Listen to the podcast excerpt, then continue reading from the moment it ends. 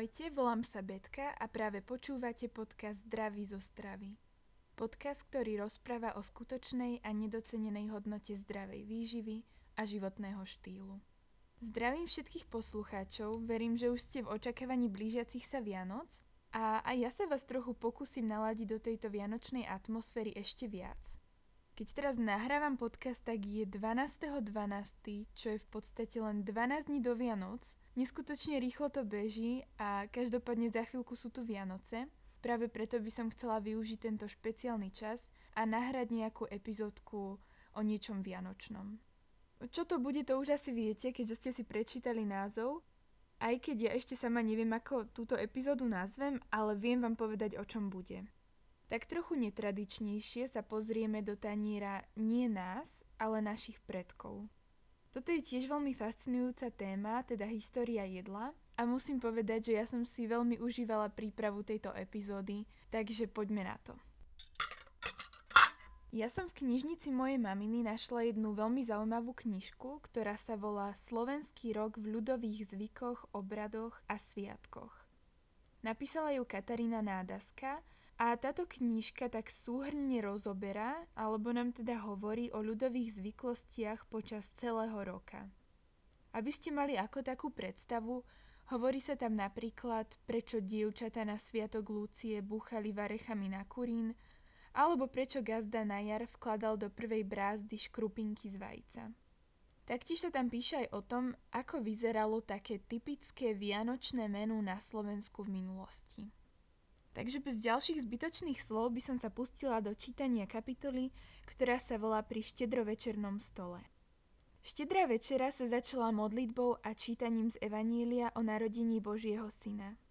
Potom urobil otec deťom medom krížiky na čelo, aby boli celý rok milé a dobré. Dospeli si pripili a všetci zjedli oplátku s medom a cesnakom. Cesnak sa pokladal za magickú rastlinu, preto sa konzumoval aj pri štedrej večeri. Takže vidíme, že cesnak sa pokladal za magickú rastlinu a cesnak v skutočnosti aj je magická potravina. Možno nie v takom zmysle, v akom bola vnímaná našimi pra, pra, pra, prarodičmi, ale poďme sa napríklad porozprávať o takej bežnej nádche, ktorá je asi najčastejšie ochorenie. V priemere ju človek dostane 2 až 5 krát do roka.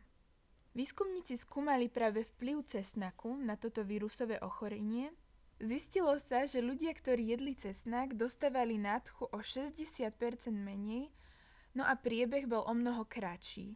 Namiesto 5 dní trvala len 1,5 dňa. A čo taká rakovina? Zistilo sa, že už len jeden surový posekaný cesnak a po pár hodinách vyvolá k životu 7 génov, ktoré súvisia s imunitou a protirakovinovými účinkami. To ale ešte nič neznamená, no a jediný spôsob, ako zistiť, či cesnak má naozaj nejaký vplyv na liečbu rakoviny, je otestovať to. Test však ukázal, že tam nebol až taký signifikantný benefit, čo však ale mohlo byť spôsobené aj tým, že dávali ľuďom doplnky, ktoré sa ani zďaleka nevyrovnajú výživovej hodnote cesnaku ako takého. Ak by ste chceli zjesť to, čo je obsiahnuté len v polovici strúčika, museli by ste v niektorých prípadoch zjesť až 27 tabliet. Takže toto bola taká malá vsúka o cesnaku a môžeme pokračovať ďalej. Platilo, že od štedrovečerného stola vstával na najvýš jeden človek, zvyčajne gazdina, ktorá obsluhovala všetkých členov rodiny. Často sa to odôvodňovalo tak, že sa potom o rok opäť všetci živí a zdraví budú môcť zísť pri štedrovečernom stole. V niektorých oblastiach bolo všetko rozložené na stole a od večere nevstával naozaj nik. Kto predsa len vstal, mal rátať s tým, že do roka umrie. Tanier sa pripravil aj pre mŕtvych predkov. V minulosti sa jedlo z jednej misy drevenými lyžicami. Na stole nemal byť nôž, preto sa z chleba odlamovalo. Nemala sa používať ani vidlička. Štedrá večera pozostávala z viacerých chodov. Magické účinky sa pripisovali nielen jednotlivým jedlám, ale aj počtu chodov. Z pravidla sa ich podávalo 7 až 9. Niekedy sa patrilo zjesť z každého jedla čo len 3-4 hoty. štedrovečernom stolovaní bol teda okrem prvku hojnosti prítomný aj prvok pôstu. Medzi pradávne štedrovečerné jedlá patrili opekance. Na strednom Slovensku sa im hovorilo pupáky, na východnom Slovensku zase bobálky. Ďalej tam boli lámance, čo sú polámané a omastené lokše s posýpkou, potom hrachová kaša, šošovica, hrybová polievka, kapustnica, ovocie, orechy a koláče. Omrvinky zo štedrej večere sa starostlivo pozbierali, pridávali sa do osiva a používali sa na okiadzanie chorých. Prvý chod boli teda oplatky s medom a cesnakom. Druhým chodom bolo hriate a tretím chodom vianočná polievka. Takmer na celom Slovensku sa na štedrú večeru podávala polievka z kyslej kapusty s hrachom, so šošovicou a s fazuľou katolických rodinách bola bezmesitá ochutená sušenými hubami a sušeným ovocím. Na východnom Slovensku sa podávala kyslá obilninová polievka kysel. Na záhori sa namiesto kapustnice varila kyslá šošovicová polievka, na spíši zase kyslá hubová polievka, na hornej nitre mali radšej mrkvancovú polievku, jedla sa však aj koločanka. Do uvarenej fazule sa vmiešali varené zemiaky. V okolí Medzeva na východe sa jedla ríča. Fazuľa so zeleninou a s cesnakom, krúpami a so zemiakmi. V južných oblastiach sa zase varila rybacia polievka. Vidíme, že viackrát sa spomínala práve v tom vianočnom menu kyslá kapusta. V dávnych časoch totiž to neexistovali mrazničky a chladničky, ktoré by uchovali potraviny čerstvé No a ani obchody či lekárne, kde by si človek kúpil vitamíny alebo výživové doplnky.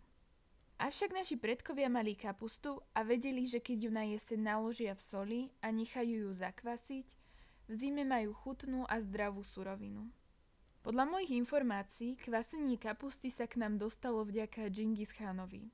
Čo by teda málo kto povedal, pretože mnohí považujeme kyslú kapustu za typicky slovenskú surovinu. Do Európy donášali kvasenú kapustu tatárske kmene. Ujala sa najmä vo východnej Európe a v oblastiach súčasného Nemecka, kde sa stala jednou zo základných tradičných surovín.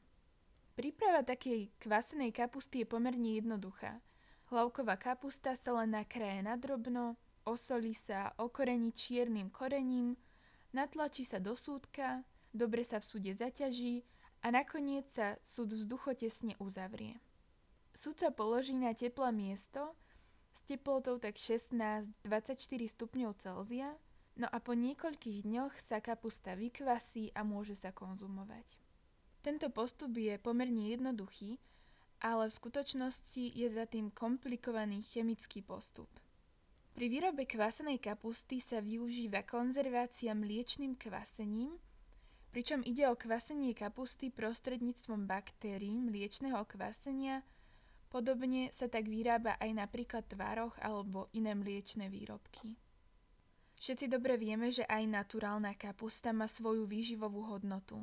Je výborným vitamínom C. Dokonca červená kapusta je ešte zaujímavejšia, má až dvakrát viac vitamínu C. Naopak zase pre vitamín K je lepšia biela kapusta. Ja som niekde aj čítala, že kapusta je výborným zdrojom vlákniny, čo nie je až taká pravda. Pravda síce je, že kapusta obsahuje vlákninu, ale na 100 gramov kapusty je to len 2 až 3 gramy. Určite by sa teda kapusta nemala stať našim hlavným zdrojom vlákniny. Čo je veľmi zaujímavé, keď sa vrátime naspäť ku kvasenej kapuste, zistilo sa pri analýze mikrobioty kapusty to, že práve každá kvasená kapusta má inú mikrobiotu. Značne to závisí aj od toho, v akom prostredí kapustu kvasíte, no a podľa akého receptu postupujete. Kvasená kapusta podporuje spalovanie tukov v pečení a taktiež tam aj potlača zápal. Pomáha ľuďom s tráviacimi ťažkosťami aj so syndromom dráždivého čreva. Mnohí ľudia tvrdia, že voda z kapusty je veľmi výživovo hodnotná. Je to pravda, že sú tam vyplavené rôzne fitochemikálie a vitamíny, ale problém je v tom, že táto voda obsahuje nadmerné množstvo soli. No a my veľmi dobre vieme, že nadmerné množstvo soli má negatívny vplyv na naše srdce.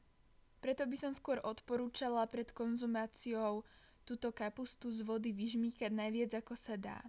Niekde som dokonca čítala, že sa dá používať aj chren na miesto soli, teda že pri kvasenej kapuste nepoužijeme sol, ale na plátky nastruhaný chren. Týmto ale nemám skúsenosti a preto vám neviem povedať. Môžeme teda vidieť, že kapusta bola dlho považovaná za jedlo chudobných, čo som veľmi rada, že tento názor na kapustu sa zmenil práve s novými objavmi o jej účinkoch. Tohto predsudku sa kapusta v mnohých krajinách zbavila aj vďaka objavu antikarcinogénnych látok. Nachádza sa tam totižto sulforafán, ktorý má protirakovinové účinky. Takže toto bolo také krátke okienko o kapuste a môžeme sa vrátiť späť k čítaniu. V južných oblastiach sa zase varila rybacia polievka. Štvrtým chodom štedrej večere boli kaše. Napríklad cícerová, kukuričná, krupicová a prosná, fazulová fučka a šošovicový prívarok. Dostali sme sa teda na záver dnešnej epizódy a tu by som ju aj ukončila. Hovorili sme si o tom, čo jedávali naši predkovia pri Vianočnom stole a teda opísali sme si prvé štyri chody. Ja som vám trochu priblížila, prečo je cesnak stále taká magická, úžasná potravina, ktorou by sme mali jesť aj my, nielen naši predkovia – a čo to sme si aj doplnili o bielej a celozrnej múke a zistili sme teda, že biela múka sa naozaj začala používať tak intenzívnejšie až začiatkom 20. storočia. Verím, že ste sa niečo zaujímavé dozvedeli, no a s touto témou budeme pokračovať aj v nasledujúcej epizóde.